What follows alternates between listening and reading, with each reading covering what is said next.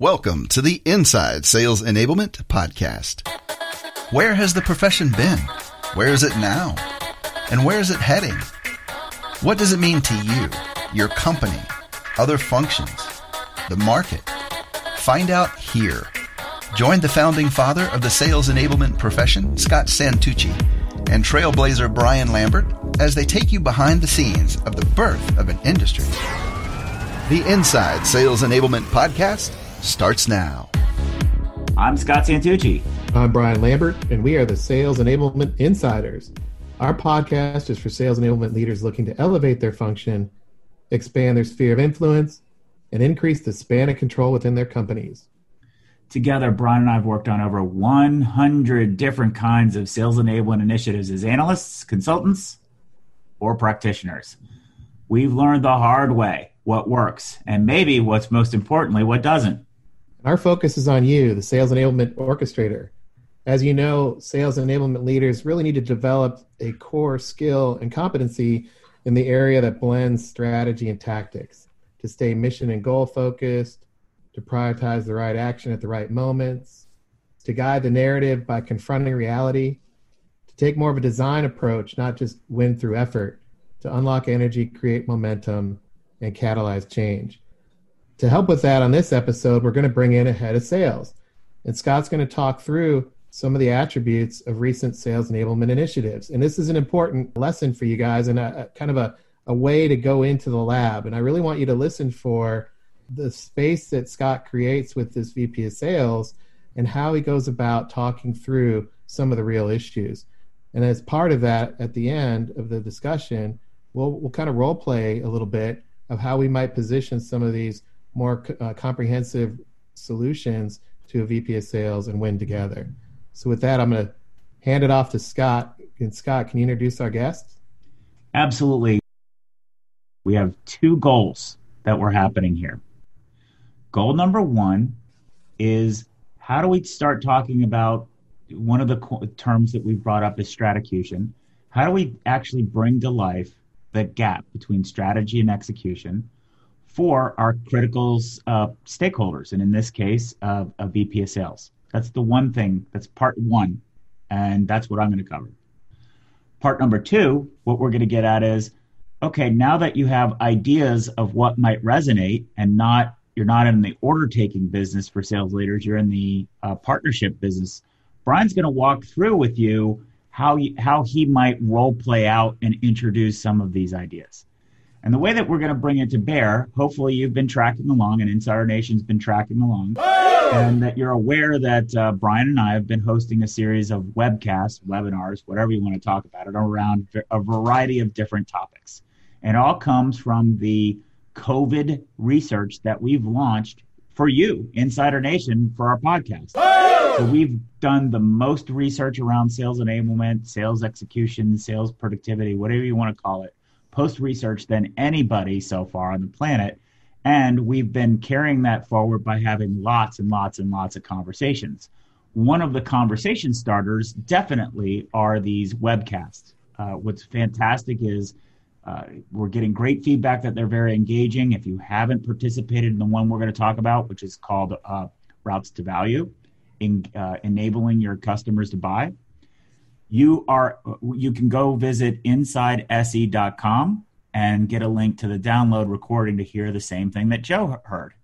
So now we're at the Joe. Joe was one of the participants in that Routes to Value webinar.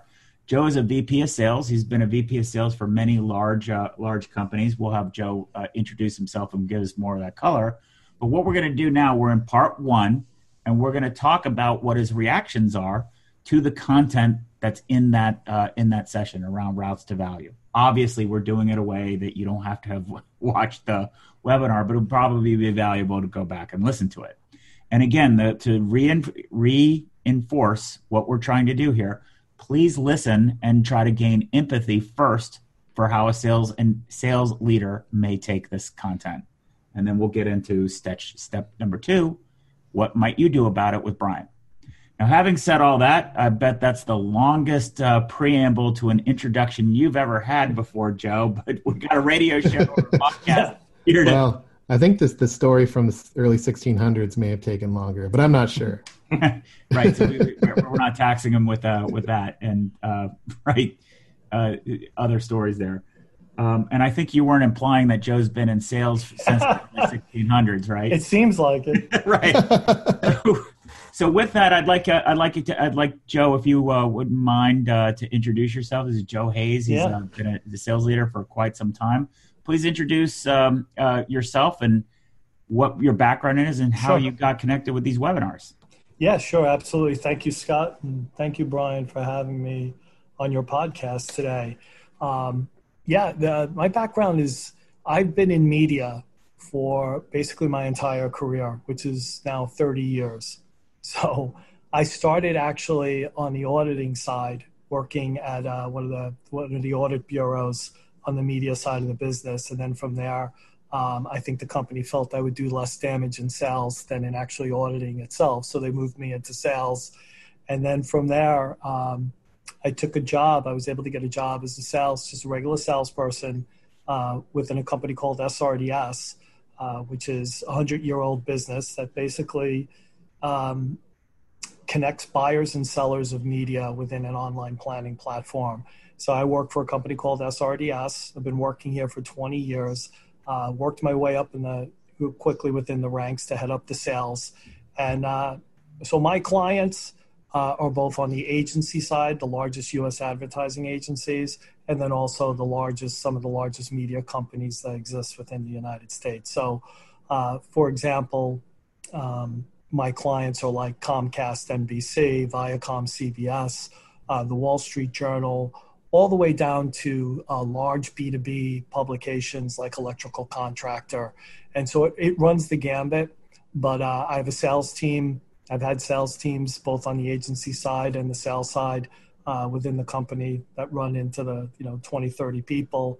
And then uh, within Nielsen, it was even larger. And then once we came over to Kantar, which is owned by WPP, uh, it's the same amount. So I've I've had all the challenges of sales uh, of running a sales organization, um, but I will say um, I started carrying a bag and carrying a territory and worked my way up to managing a team. And to this day, I'm still very hands on when it comes to sales. So, uh, Scott asked, how, how did I come engaged with these webinars? It's because I'm always on the lookout for, um, for good information. And so when I first started hearing what Scott and Brian were doing with growth enablement, um, I, this was this was of interest to me. So I started listening to a lot of the things Scott was posting, and then I was uh, I was able, lucky enough, to join a couple of these webinars, which uh, which I found, uh, given COVID and what we're living through right now, at least on my side of the business, on the sales side to media and agencies, um, I have found made it my uh, my my goal to find the time to join these webinars. And I found them very interesting. I've sent notes off to Scott telling him and Brian how valuable they are to me. And Scott reached out and said, Hey, Joe, would you mind uh, joining just a quick podcast to talk about the last one we did, which was Routes to Value? So I hope that helps, Scott. Yeah, that's a great, lot of great context and it's grounding for, for our listeners. And what, what we're trying to do is move to have conversations. It's one thing for you to, as an individual person to listen to a podcast or listen to uh, um, or participate in a, in a webinar. It's something completely different to start piecing together how other people see it. And that's really what we're trying to do is bring that perspective. So, Joe, I, don't want to do a lot of framing uh, for it, just for our listeners. The, the scope of routes to value is uh, essentially hey, look, uh, there's a lot of content that we make available for salespeople and because we don't organize it in, in a um, cohesive way it creates burden for our sellers all the while we should be working backwards from our customers to do it what is working backwards from our customers to do it We've got a lot of stakeholders to manage and how do we visualize all of that so we've developed an approach that uh, we call routes to value which basically we start about uh, mapping out or modeling out the, the customer and their agreement network. Then it goes over to mapping and building a map of your product palette in a way that is more configurable for sales for customers to digest. And then the third part then is to create a value map to help salespeople connect the dots. Mm. And it's really that simple. However, simple is sales is simple, but simple is hard. Yes. And uh, no, I, I think um, in what you just touched on, Scott, I, I think even you'd be surprised at how many companies do not operate this way. And I would say later in your, in the webinar when you really kind of draw this out about working back from the customer, it's just not done. It's not.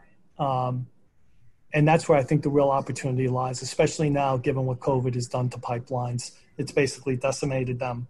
And uh, a lot of companies, I know Kantar in particular, uh, with their new owners, which are Bain, and just using them as an example, as well as other companies that I call on, are all going through the same thing. They're looking what's happened to these pipelines, and uh, and that they're they're they're suffering, and that a lot of the information being put in there just it, it, it wasn't accurate. Um, and some of it is on the rep, but not all of it's on the rep. Yeah. And so um, so you're you're while it's easy for you to talk about Scott, um, and build these slides. Working back from the customer is. Wait, did you just say it's easy to build yes. slides? yeah, no, it's well, it may be easy for you to talk to those slides um, uh, because it's the experience that you've had. Um, it definitely resonates with me because um, it's an issue that I've had for a number of years. Um, but it, it's not easy when you're working back from the customer. Too many companies feel that Great, you work back from the customer, you work back from one person. And the fact of the matter is, you're not working back from one person. You got to work back from a group, a network of people. And you got to know where those no's are. And not only that, you got to work internally within your own organization. And companies refuse to look at that. You were yeah, so let, yeah, let's let's do this. So I, I don't mean any disrespect when I say this, because I, I say this to a lot of sales leaders all the time. Uh, but I think when we're going through a major period of change like we are with digital, the digital revolution was here before COVID. COVID has exasperated and accelerated it and exposed a lot of pain. What really is happening is that sales, the sales function is kind of like canaries in a coal mine, and they're seeing all this poisonous gas, but don't have the words or vocabulary to describe it. So part of what I'm going to, what I'm trying to do here is connect the dots of we have some slides that you can go and listen to and some reactions, but how do we give some texture to this environment that is so inefficient and so painful, but most of management doesn't see, and the sales force doesn't necessarily have the right vocabulary or ways to illuminate it. And we want to highlight these things because we want you as uh, the the audience to be able to recognize how do I extract out or understand what's really going on rather than reading reports what everybody else thinks is going on. So, Joe, can you elaborate a little bit on that? Is that fair to call you a canary in a coal mine, or is that insulting? I don't know. No, I mean, sales. We're at, we're always the front line troops, so canary in a coal mine, I think, is very true. Um, but I, I, will say, yeah, you're you're right with that, and I, I don't take that as a, as an insult in the least bit. Um, where the problem becomes is when you're not communicating uh, the gases in the mind back to your organization. And in some cases, when you do communicate that, it falls on deaf ears. So, um, so that that's part of the issue as well. Um, so let's walk through what are, what are some what are three highlights that you got from um, from this uh, from the conversation around routes to value? What were some three sure key takeaways that you had? The first one um, which you've brought up on a couple of them now, is productitis. Uh, I love that. I thought you nailed that the first time you talked about it. You continue to talk about it. I now use it when I'm on sales calls um, to media companies, and now they've taken it. So I've got I've got to start uh, giving you credit for that. We got to start trademarking that. but um, the fact of the matter is, um, we all suffer from it. Uh, my team in particular suffers from it. Uh, I work for an organization um, that feels that they know better than their clients. So um, marketing teams feel that they know better. Um, the executives within the company feel the same thing, and all we're doing is pushing out product, and then it's left to the sales team to go out and uh, really be carry that load of trying to go into companies, huge companies like Comcast, and try and sell a list of a thousand products. That, that none of them meet what they're looking for, the needs of what they're looking for, and uh, and that that's part of the problem. It's a major problem right now. So, and, uh, what is productitis? What is it? Well, for me, it's a, I guess it's an explosion of confusing and misaligned activities. Um, it, it's it's marketing coming to us in a sales team uh, with the next new shiny fish and with the instructions of drop everything you're doing. This is what we need to be focusing on. Um, we've had an acquisition. We want to be pushing this out. It's another division within the corporate umbrella of uh, of Kantar, and we want to be focusing and getting our clients um, at least looking at this and buying it. The fact of the matter is, though, is the people that my team is talking to aren't even involved in that type of decision making. So we miss the mark continuously. That's that's to me is the product. That's the definition of productitis. So the reason that uh, for our audience, the reason that we worked on creating that an identity is because it's really hard to talk about the poisonous gas that we're running into. So productitis becomes that poisonous gas, and it becomes a great talking point. With very little setup, you can get uh, get traction. I doubt very serious, Joe. I mean, I don't know. I don't want to speak for heads of sales, but I just think it's really unlikely that a head of sales that we're going to run into in any industry is going to say, "Oh no, we don't have productitis at all." Um, I, I, yeah, I don't think you would. I think most of them will say that, um, or at least agree to it in some in some in some degree. Um, I will tell you that on, on in my case and in other cases of most of the time that I've been in sales, uh, this has been going on for quite some time. And here's the other thing: how many times can you keep going back to the same client with a new shiny fish? I mean, after a while, they just say no, or they they just turn it off. So every time we go back in there with a new shiny fish to, to keep pushing it, uh, we're losing more and more credibility with the few people, the stakeholders within the organizations that we have large, uh, large pieces of business. So think about that too. Um, because how many times can someone say, I, I'm not the right person for that? Right. And then keep meeting you the next time. Correct. I, I mean, I, I, Scott, I've, I've actually had a story where a the largest single piece of business that ever came through the channel at SRDS was my client. It was uh, it was ESPN at the time, and like anything, once people get whiff of there's large money and there's a big deal, everyone wants to own it. Everyone wants a piece of it. So an executive wanted to join me on a call with ESPN. They wanted to go in there. They didn't care, and I was kind of forced to do this, which which upset me. But that's the way it is. So being a, the new guy, I kind of went in there and brought that person along, and the person launched into um, a new product launch that had nothing to do with the decision making or the budgets that sat with the person across the desk that we were meeting with.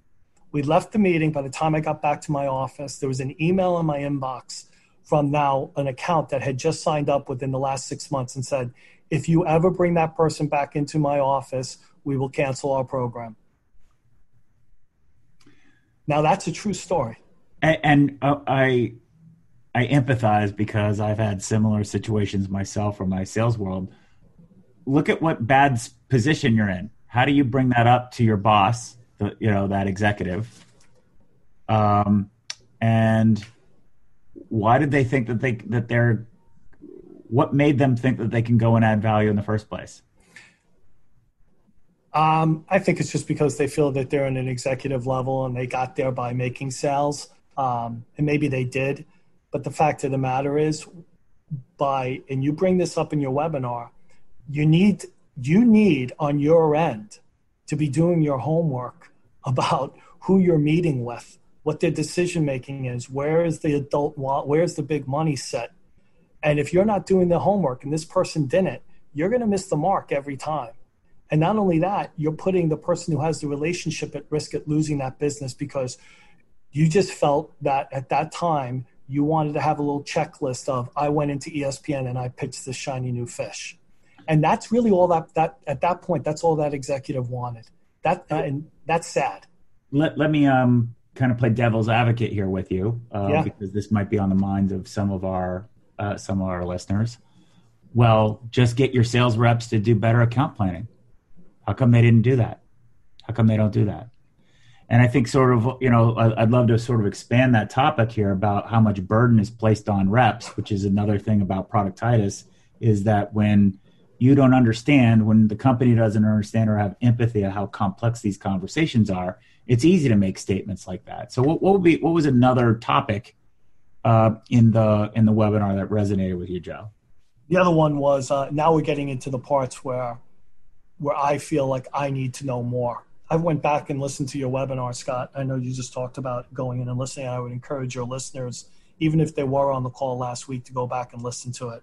Um, but the other thing is, markets don't write checks; customers do. Um, if I hear go to market strategy one more time, I'm going to blow my brains out. Um, it just we don't we don't look to grow our businesses through the lens of our customers. Um, we we fail at that, uh, and we have for quite a while now, where all our time and energy is spent on on de- developing new products or new marketing pieces, and we're not going in there and really taking that same time, energy, and resource and building a network, an agreement network within uh, our largest uh, our largest clients, which by the way happen to be where most of our revenue sits. So that was the other one that stuck with me. So on that on, on that note, I'm going to be a little uh, little bit of a devil's advocate, uh, trying to corral the opinions of many of our listeners. So one part would be why don't you just provide your salespeople personas about who you're selling to? That's customer focused. And then the second thing is that clearly is the reason why somebody needs to map out the buyer's journey. Uh, what are your reactions to those? Well, I would say this: uh, I'm in agreement with you. I don't. I think personas is a is a bad and flawed strategy. I think you need to know who the stakeholders are and uh, the titles and the influences that they play within these these large um, corporations, these large entities, and personas just doesn't cut it. Um, so that came up in the webinar, um, and I agree with you on that. I think it's too often people talk about uh, the persona, uh, but here we'll concentrate on this persona. But the fact of the matter is, when you're within these large entities, you've got a whole bunch of different people uh, that are their responsibilities lie in different areas, and they can very easily put the kill button on a deal, and you miss that. Um, so that that's one of my answers. Also, uh, my question to you, Joe, is inside an organization, who who do you think would have the credibility to actually map out and work backwards from customers? You mentioned, look, if I hear go to market again, you know, I'm going to hurt myself, but. Uh, who inside the company would be responsible for doing something different? Well, within uh, within my company, I would the salesperson, the sales the person who's got the relationship, who's going in there doing it. That's who I'd be looking to, and then and then getting the right people within our organization, uh, the right people to play. But that would they, that person would be the orchestrator, the salesperson. So how how if I'm a sales enablement person, then what's my job? And how how how would we push back on what's the job of marketing? Don't they have a voice, or don't they say that they uh, have a voice of the customer? Um, how, how, do you put these these dots together? I guess, if you will, if you were going to try to say, "Hey, uh, um, executive team, what if we were to go to customer instead of go to market?" How, what would that conversation look like for you, Joe? I think you'd, you'd want to work back again from the customer.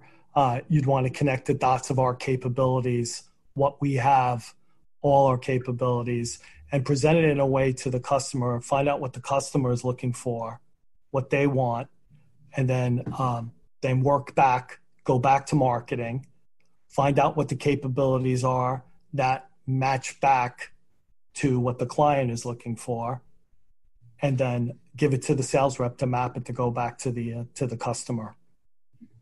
So, so basically, what I heard is so the, the first thing that resonated you the most is the idea of productitis because it gives an identity for this um, invisible problem that you've been running with, right? That's number one. Yes.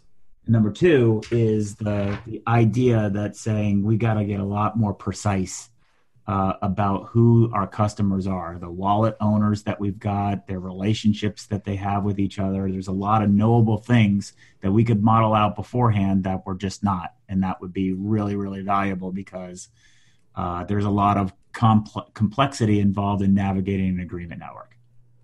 Is that fair? Correct. Okay. So then we're at point number three, and then this is our last point before we wrap up and let uh, uh, turn it over to Brian and how how um, we'll shift gears. So, what was point number three that you got away, got out of, not got away with, got out of um, the webinar? Well, the, probably of those is the last one was the routes to value itself. Um, to me, where a lot of this, where you work back from the customer to the capability to the salespeople, um, where it all started to take shape with me, Scott, is uh, the simple visualizations of of having the role chart, the value map, and the product palette. Um, I think at one point in the webinar, you mentioned the fact of, uh, you know, less words. That you have to have simple visualizations to go back um, to be able to connect all these dots and for people to understand um, and to make sense of the complexities that are out there. The simple way to do it uh, to make those to simplify the complexities. But you have a chart um, where you talk about working back from the executive suite, the VP, and then you work back to the, the value map, um, and then ultimately to a simple product palette. Um, if you remember that, you talk about that. And to me, that kind of simplified the complexities of the um, of working back from customers to capabilities to salespeople. Um, and you kind of you bring that out and saying listen if you if you make it easy for the sales team to go to clients customers and lay out the capabilities that match back to um, their issues the, the, problems that they're looking to solve um, the greater the opportunity to land the bigger pieces of business or to grow that business internally. I hope that makes sense. Yeah, would definitely make sense to me. You're referring to slides that I made, but I'm going to try to replay what I heard you say uh, to connect with uh, connect with the audience. So part of what's uh, challenging everyone is when you're dealing with a complex problem.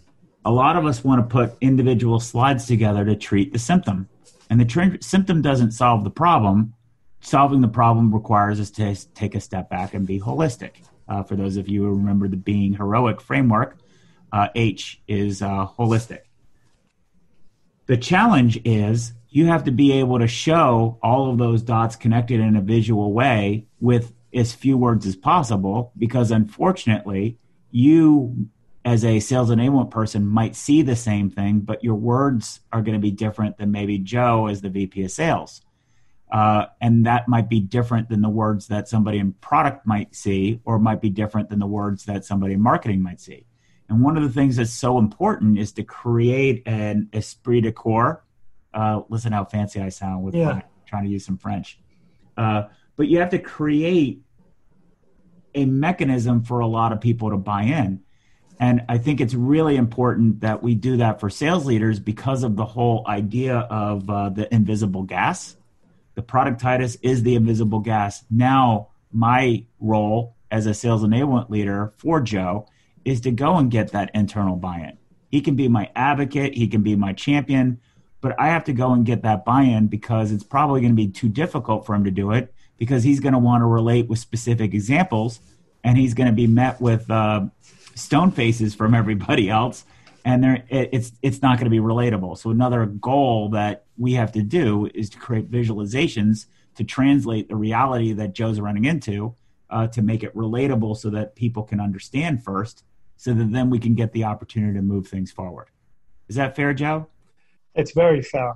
Um, because on both ends, you've got to make it simple for the and easy for the client to understand, but you also need it to make it simple and easy for uh, the people within my own organization to understand. I think you talked to about it as uh, English to English, the friction that comes with that. So you yeah, have to English make it English easy. translation. Absolutely. Yes. It's so tough. you need you need yeah, it's very tough. Um, but I will say that you've done a great a great job in making it um, for people such as myself to visualize that and make it work.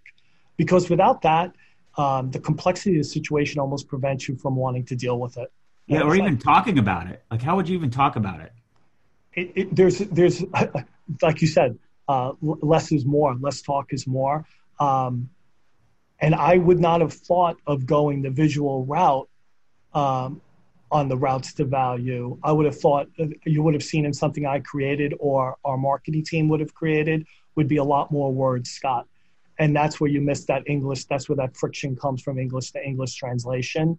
And while it may hit with one or two people on our client side, uh, it's not going to hit with the multitude over there. It just won't. Yeah, let's let's take the word. So an English word is data. How many people in that executive in that in those agreement networks that you run into? How many different perceptions of data are you going to run into?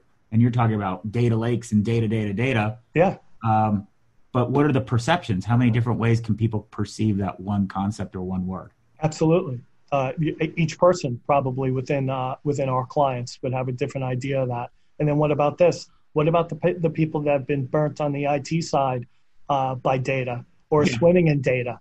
Uh, you're, that, you're at a no before you've even gotten there. so um, because they're like, I'm not going to invest in another uh, data solution. It's not. It's just there's no way. I've got right. too many. So some people have PTSD for, yeah, for, good for point. That's um, it and then some people have completely different perspectives of what data is and if you're selling an integrated set of uh, capabilities uh, that are data driven it makes it really really hard to land the adult wallet contracts if you can't get people on the same page yes um, you're absolutely right scott and then i would say the last thing to talk about was um, being in sales and still going out there and talking to clients um, the, the other part that really hit home to me that kind of piggybacks off the routes to value was the real life examples that you used. Because it's one thing to talk about something in a webinar, it's another thing to use real life examples of where it's worked. And let me tell you something, I could sell that internally within my own organization, but the one thing they're going to ask for is, you know, great, that's awesome. Uh, where are the examples? Show yep. us the show us the real life examples where this has worked. And so um, I'm piggybacking off the routes to value, but to use them as real life examples really resonated with me because I know with that and with some help, because again, this is new to me.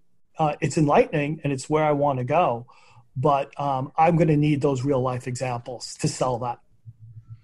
So that's a great segue here for our orchestrators. So part of our goal here, as I, as I stated earlier on, we want to give you the, the point of view of providing new ideas to to sales leaders to address challenges that they're experiencing in this uh, digital slash COVID world. Well, now what we're going to do is we're going to shift gears here, and we're going to take the you know the learnings that we've got. Oh, that's interesting. You know, in- interesting point. Now we're going to start say ask you guys to internalize this and think about you're the role of the orchestrator. How are you going to get buy-in for everybody to help Joe out? And now we're going to turn over to, to Brian, and he's going to play that role. So, Brian, t- tell us what you're doing here to help uh, develop the muscles, uh, the orchestrator muscles that we've decided to pivot to to make our whole podcast about. Yeah, absolutely. And uh, fascinating conversation thus far. And to your point, Scott, there's this uh, need that, that many orchestrators have to to begin to to action this. And the challenge is is massive, but there's also a lot of common ground, um, and that's where I want to start here. So that's that's my first tip or my first idea of, of orchestration is, you know, find the common ground, and uh, I want to unpack that a little bit here as as we start positioning ways that orchestrators might be able to help a VP of sales.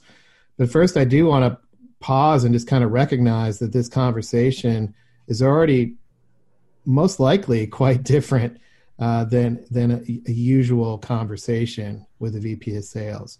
Just the fact that we're talking about things that are more in the root cause challenge space, such as productitis. How do we define uh, what it means to actually, you know, quote unquote, work back from a customer, which means you know understanding all the roles understanding how customers make decisions how understanding the various processes and procedures and really getting a lot of empathy for the customer side of the sales conversation. You know that dis- the, so just with productitis what does that mean? What might be getting in the way of our own company? And then going outside the company and say you know when when our salespeople are having conversations how might we work backwards uh, from those conversations? We're already in a bit of a different space for for some of our listeners who in a, in a vp of sales discussion are, are more about you know here's the list of things i'm working on. Here's what we're going to get done this week. Here's what we're going to get done next quarter. What do you think? Great i'm out of here. Let's go go go go go. So. I, I, just wanted to pause and, and, and uh, recognize that this discussion is a bit more uh, top down and also more about the, the what it means to communicate value which is great which is where orchestrators need to be when you think about what it means and so with that if i were to position this I would I would actually repeat the history. so we didn't have a, a, history story at the beginning of this podcast, but if we do play the tape a little bit and rewind on what Joe said, Scott him him being curious about some of the things that you put on LinkedIn, also him engaging around your content, and look and look at the power of the visuals that that you've put in front of him through this through this process. I would leverage those to start positioning these concepts I already know in my world that me bringing these up, uh, it's going to be incredibly difficult. And you've already hinted at how much work it is to position some of this stuff and create some of these visuals. And they're already working with somebody like Joe. So why wouldn't I use those? You know, so instead of me trying to carve out a new discussion, uh, I, I, probably would be in the space of, hey, I went to that webinar, uh, you know, and, and Joe, what I would ask you is, if you go back three or four months pre Scott, and, and, a sales enablement person came to you and said, you know, one, you guys, you should you should go to this video, you should come to this webinar, Joe. Let's go together. How would you respond? And then two, what if what if I brought some of these visuals uh, to you with with Scott's talk track? Would that have been effective as well? Yeah, that's a great question. I would say if you'd come to me at the beginning of the year, Brian, uh, and said, "Hey, I have this this it's a new way to look at things." Um, you know, talking about commercial ratio, all the different things, and I'd like you, I, it wouldn't have happened um, because back then I thought I had all the answers, or you think you have all the answers, and then things change, and you know, pipelines blow up or whatever. But um, I doubt you would have gotten me. What I will say would have grabbed my attention, absolutely, and it did out of the gate, are um, some of the visuals um, some of the, the, the, verbiage. Commercial ratio uh, has grabbed my attention. Productitis absolutely has um, grabbed my attention. Um, Stratocution.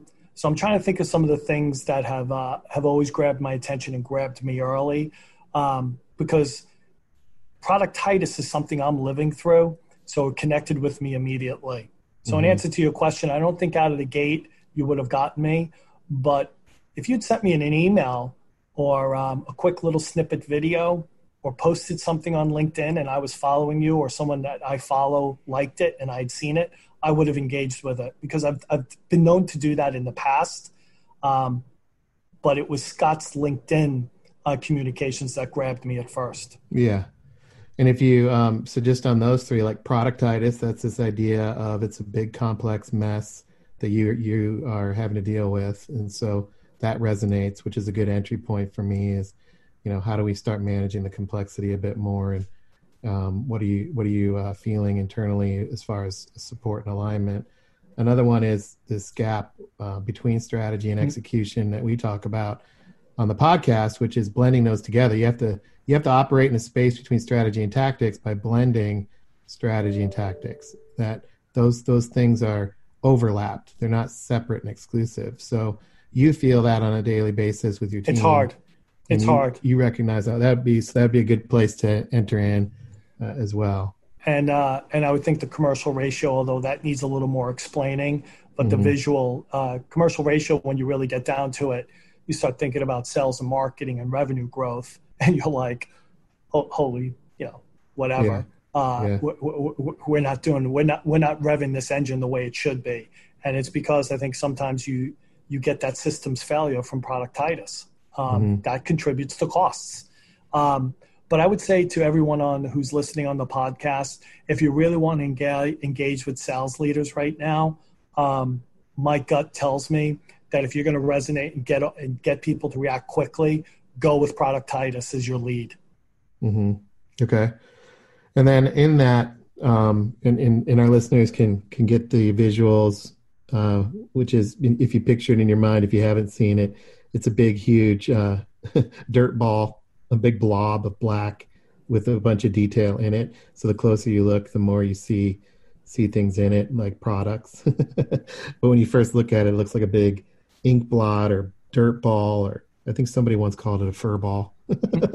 uh, there are other other names for it too. So I just want to picture that in your head and yeah, you and, know. Uh, I, I would say this too is that the one thing about salespeople, um, you know, you can use all the different analogies you want, but you know, at the end of the day, we're all in the trenches together. We've all fought the same fight, and um, I'd be hard pressed to think that you're not going to get an agreement on productitis at this point. So I think it, it, that would resonate with a lot of people, and you'd score points. Yeah, because what that leads to, and what what the second thing is, if, if I so if I have that kind of an entry point with you, um, the, the second thing is to to really frame it out and to to empathize. And what you and Scott were talking about was these things that I, you know loosely aligned to what what uh, some call seller burden.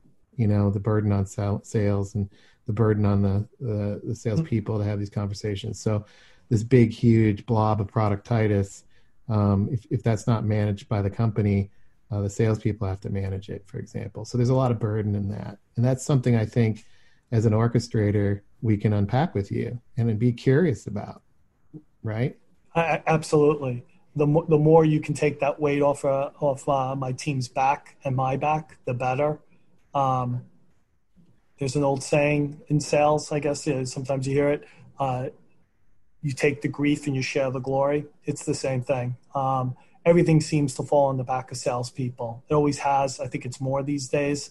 Um, but the more you can come in to try and offer um, a solution to take some of that that burden weight off the sales, um, you'll get people. Uh, people, it will connect with people. Definitely on the sales side. Yeah, and especially if um, the person, the orchestrator, can relate to you and also get in the foxhole with you and, and do with you and not do to you. Right. That's a thing that I I constantly harp on. It in in these roles of sales enablement. It's not about doing to sales. It's about doing with with sales. And to the canary in the coal mine comment that Scott had, uh, if you guys are literally falling dead in the mine um, and, and everybody else is tone deaf to that, uh, that's that's got to suck. And so, from an orchestrator perspective, having you know what is happening in, in the trenches, what's what's going on from a, the foxhole or, or in the coal mine, and trying to unpack that to empathize and then give it give it an identity and and then maybe provide some solutions or recommendations about how to do this together and test new things right? Well i, I would think yeah. I think once you get the buy-in on the productitis and you get agreement there um, I think you then you then think about okay, uh, so how do we work back from the customer? Because if you get agreement that there's productitis, it's being driven from the company or it's being driven uh, being driven by the vendor. Um, once you get the agreement on that, then I think you can also get them to focus on hey maybe maybe the other way is to work back from the customer, and then you can become more of that that consultative type of um, of person trying to work with a sales leader and that yeah. that that I'd be open to, because let me tell you something. Um, the minute you see how complex it is to work back from the uh, from the the client, because it's not just one person, you're dealing with multitudes of people there. You're going to need help, especially if you haven't done it before. So there's mm-hmm. another opportunity for your for your group. Yeah, and, and to the discussion earlier, if I say, well, you know, just go to the go to the share drive or go to Slack and download the personas, and you're good. Yeah, that's not what you want to do, and that's not what orchestrators do. But yeah, um, and that's know, uh, it's the one thing I've learned from listening to Scott. You know, personas, I, it, it, you're walking in a minefield with that. Um, but yeah, it's not specific enough, and it's no. not detailed enough to tackle the productitis. And I think I think the minute you give agreement to per, personas, you're then playing to your own company you know now it's easy for them to say well then you don't need this because uh, we're, we're covered because look and we're not going to do the work because all Correct. the answers you've agreed to all the answers they're right Correct. there in the two pager about uh, you know uh, Loopy Larry or whatever his name is. yeah.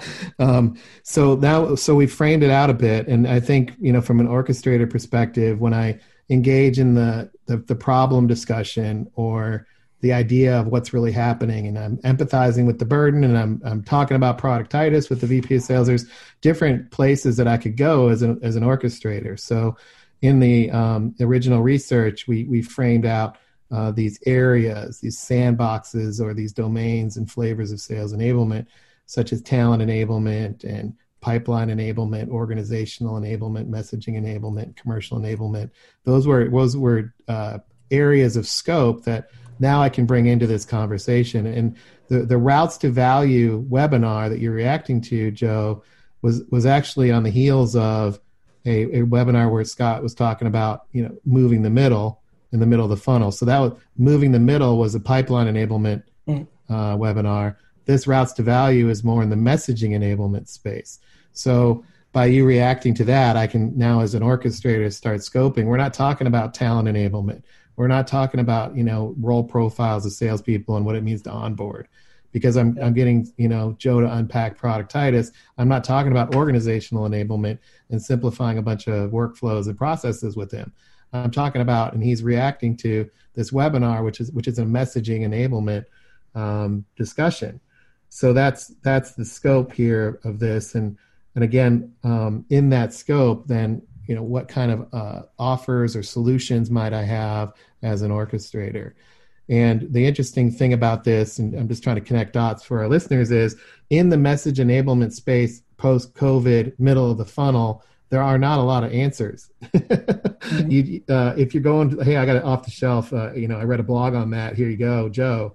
Uh, that doesn't exist right now. You just you heard joe talk about how different this world is. So you know, Joe, how do I, as an orchestrator, come in? Do I come in with all the answers and say, "Here's the 14 things we ought to try," or is this no. is this more of a consultative sale that I need to take with you?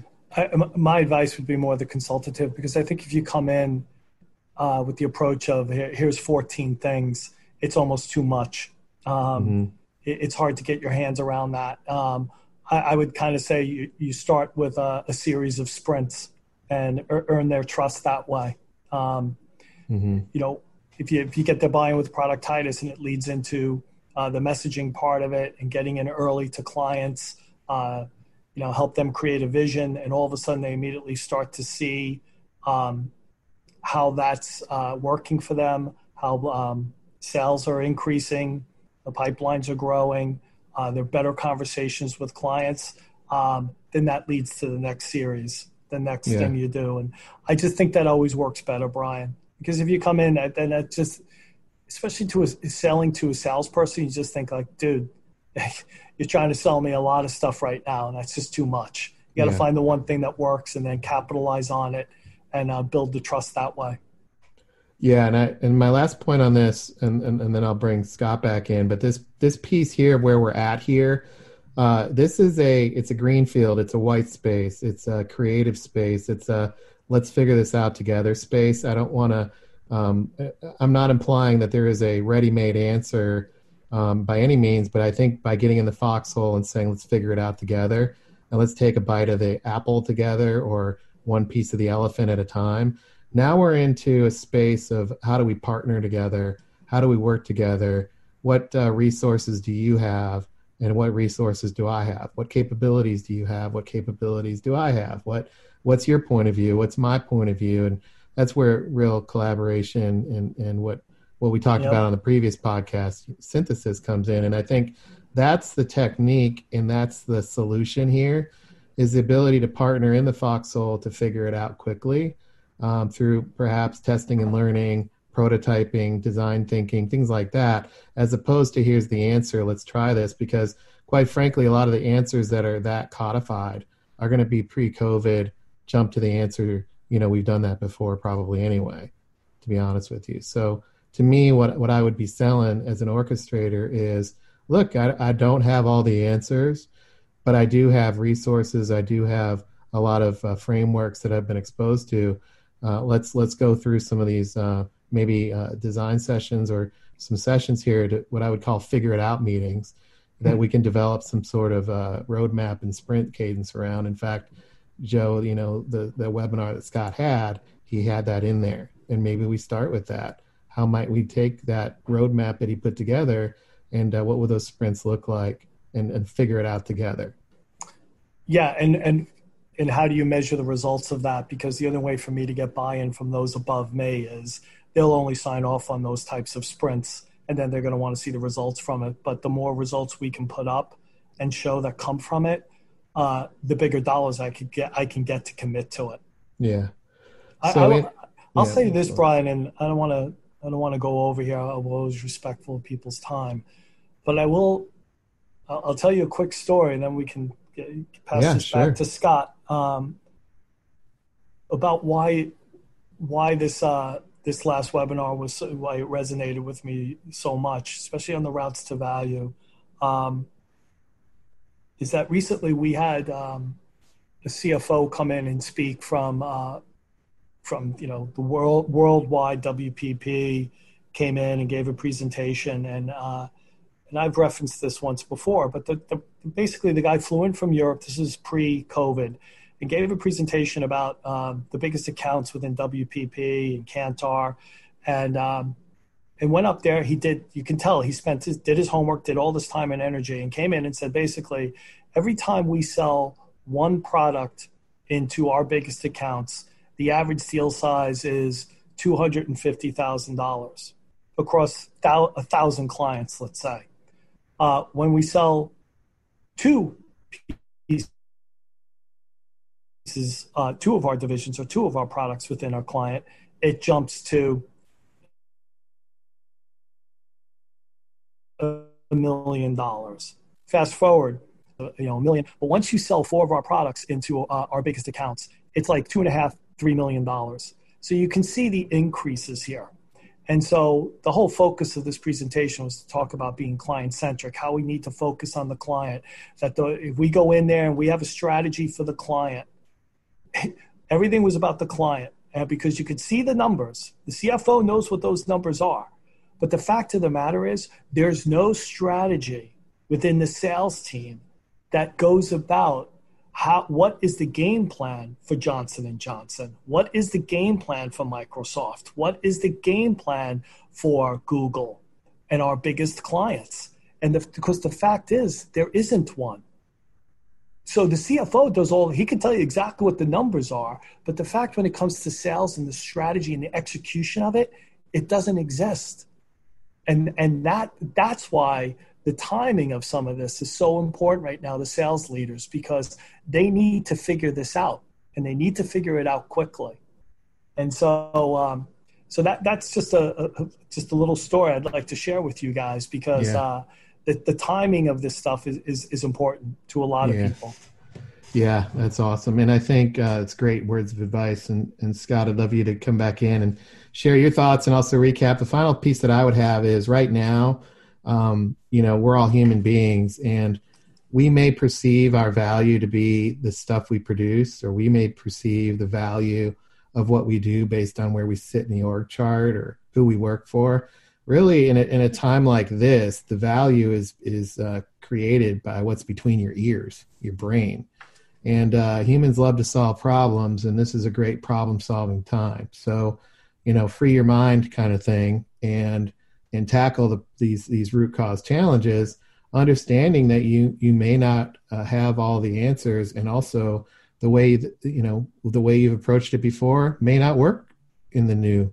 And uh, there's an opportunity in that. And i think that's what this this highlights here and, and to scott's point that he shared earlier if if not you then who? Hmm. who's going to help orchestrate and lead this to help sales leaders be successful.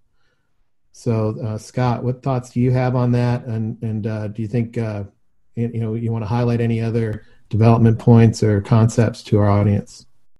Yeah what i want to highlight is uh, there's there's this really interesting thing what happens is when you start having conversations.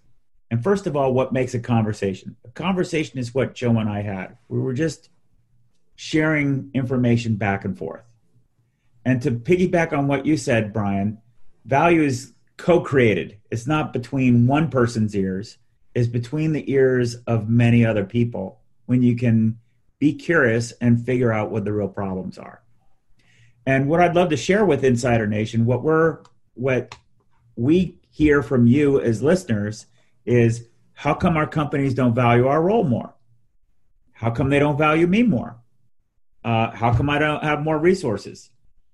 Well, we're telling you if if you if we're a show you listen to, we have data on all of these webinars that we're doing. Number one, if you're not joining in the webinars, it's interesting because we're getting an increased amount of VPs of sales and CMOs that are participating in our webinars. And that's interesting. Mm. Why are why are we drawing their attention and you're not participating in that? So it's an opportunity for you to learn. Number two, what's the element that uh, that Brian brought up, or a state of change? Is in a state of change, it, cr- it requires a complete mindset shift. So instead of showing up and saying, I have to have the answer or I have to know everything there is to know about commercial ratio, well, we're in the process of figuring out. One of the guests that we're going to have uh, is another VP of sales like Joe, and he really appreciated the, the introduction to the commercial ratio. Uh, Brian and I were on a uh, Sales Enablement Society uh, webinar, or, or, actually post crossing the what do we call it? Sales Enablement was at a crossroads, the very first of our yeah. webinar yes. series. And one of the one of the sales leaders felt com- luckily felt comfortable enough, and he challenged us and said, uh, "Hey, what's the roadmap going to look like for uh, for this commercial ratio? I buy it, I get it. Give me the game plan because I'm going to have to sell this internally." So that is a very direct question. We was delighted to see uh, two webinars later, we had a whole one dedicated, and a lot of work went into it. Why? Well, I picked up the phone and I called Canal. I said, Canal, what we need to make a roadmap. he said, Yeah, I'm hearing the same thing from um, from the portfolio companies as we roll this out. So we just started collaborating, throwing things together as quickly as possible, and then it creates more slides and more things to build on. The only way that you're going to be able to take advantage of that is if you are engaged. And engage means being synthesizing information instead of analyzing information and Brian, we had a podcast with uh, Brooke around that very, very topic. So the point that we're trying to make here is the purpose of the reason that uh, the purpose of why we're doing the things that we're doing is because our job is to help create the environment for Insider Nation to elevate. Your job, if you want to elevate your role, if you want to be more important, you're going to have to learn some of these techniques. And we can't spoon feed them with you because things are happening so fast. So what we recommend that you do is engage. If something about this webinar or sorry podcast doesn't make sense, call us or send us an email. Say that doesn't make sense. Because what's going to happen is you learn by the questions. We, we're we're going to have some more uh, podcasts around the commercial ratio. There's a whole bunch of questions that people have there we've uh, been able to get Brian and I have been able to get three or four uh, other of our listeners together to have chat sessions. These are all the things that we need to do. We need to learn from you about what dots we need to connect. You need to get engaged because you can't just sit there and expect to slide a, a, a sheet of paper over to a uh, over to head of sales. And you don't want to be order taking from heads of sales. And frankly, I don't think heads of sales want you to be want what comes out of their mouth is what they're seeing to be exactly created in the exact words that they said. I think they expect some thought put into it, and that you've uh, you've you've put those things together. Mm. Is that is that true, Joe? Yes. So you have a lot of opportunities here. The issue is you can't be treating this like it's a, a standard role. You can't be saying, "Well, I'm following um, the Kirkpatrick model, and this is the way it is, and this is the inputs that I need." And you sure as heck can't be saying, that's not my job. Because ultimately this is no one's job and that's really the problem and it creates the opportunity for you to elevate your role and be an orchestrator. So those are those are my thoughts uh, on, on, the pack uh, on, on this podcast. What we recommend you do go and listen to more podcasts. Visit insidese.com to find the podcast that you want to listen to maybe listen to them more often than not. Have a conversation with somebody. Find somebody in insider nation. Have a conversation with them about these topics. But don't get into how are you doing it? How are you doing it? How are you doing it? Be more curious. Who needs to be involved? How are you getting the buy-in from from your sales leader? How are you translating the, the dots between the initiative that you need to do and the and the work sprints that you need to get going? And how do you manage that into an orchestrated project? You've heard Kathy talk about those things. You've heard Doug talk about these things all on our podcast.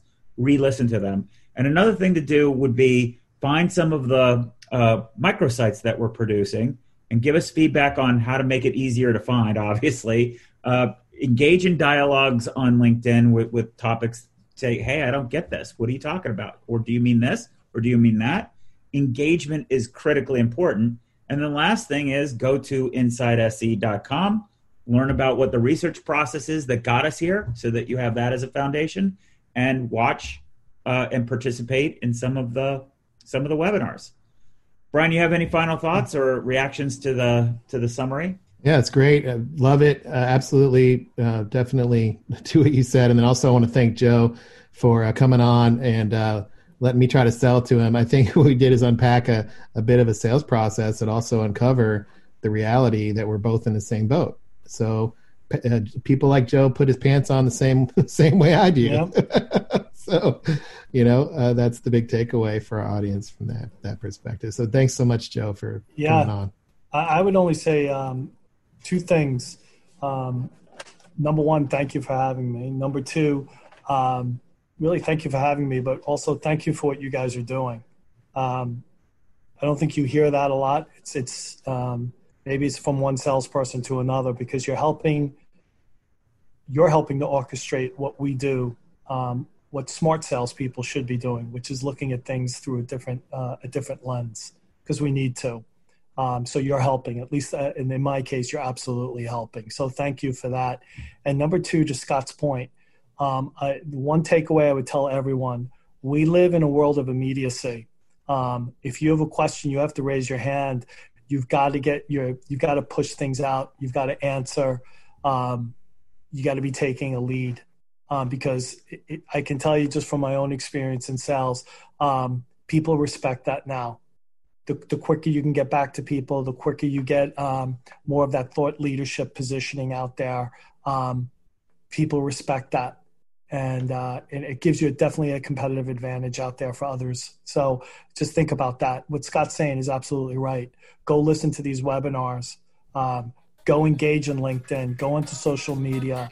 Um, do some podcasts uh, engage with your customers, uh, you know, ask them questions, go back and forth. Uh, it's the best way to build relationships. So that's it. Thank you. Thanks for joining us. To become an insider and amplify your journey, make sure you've subscribed to our show.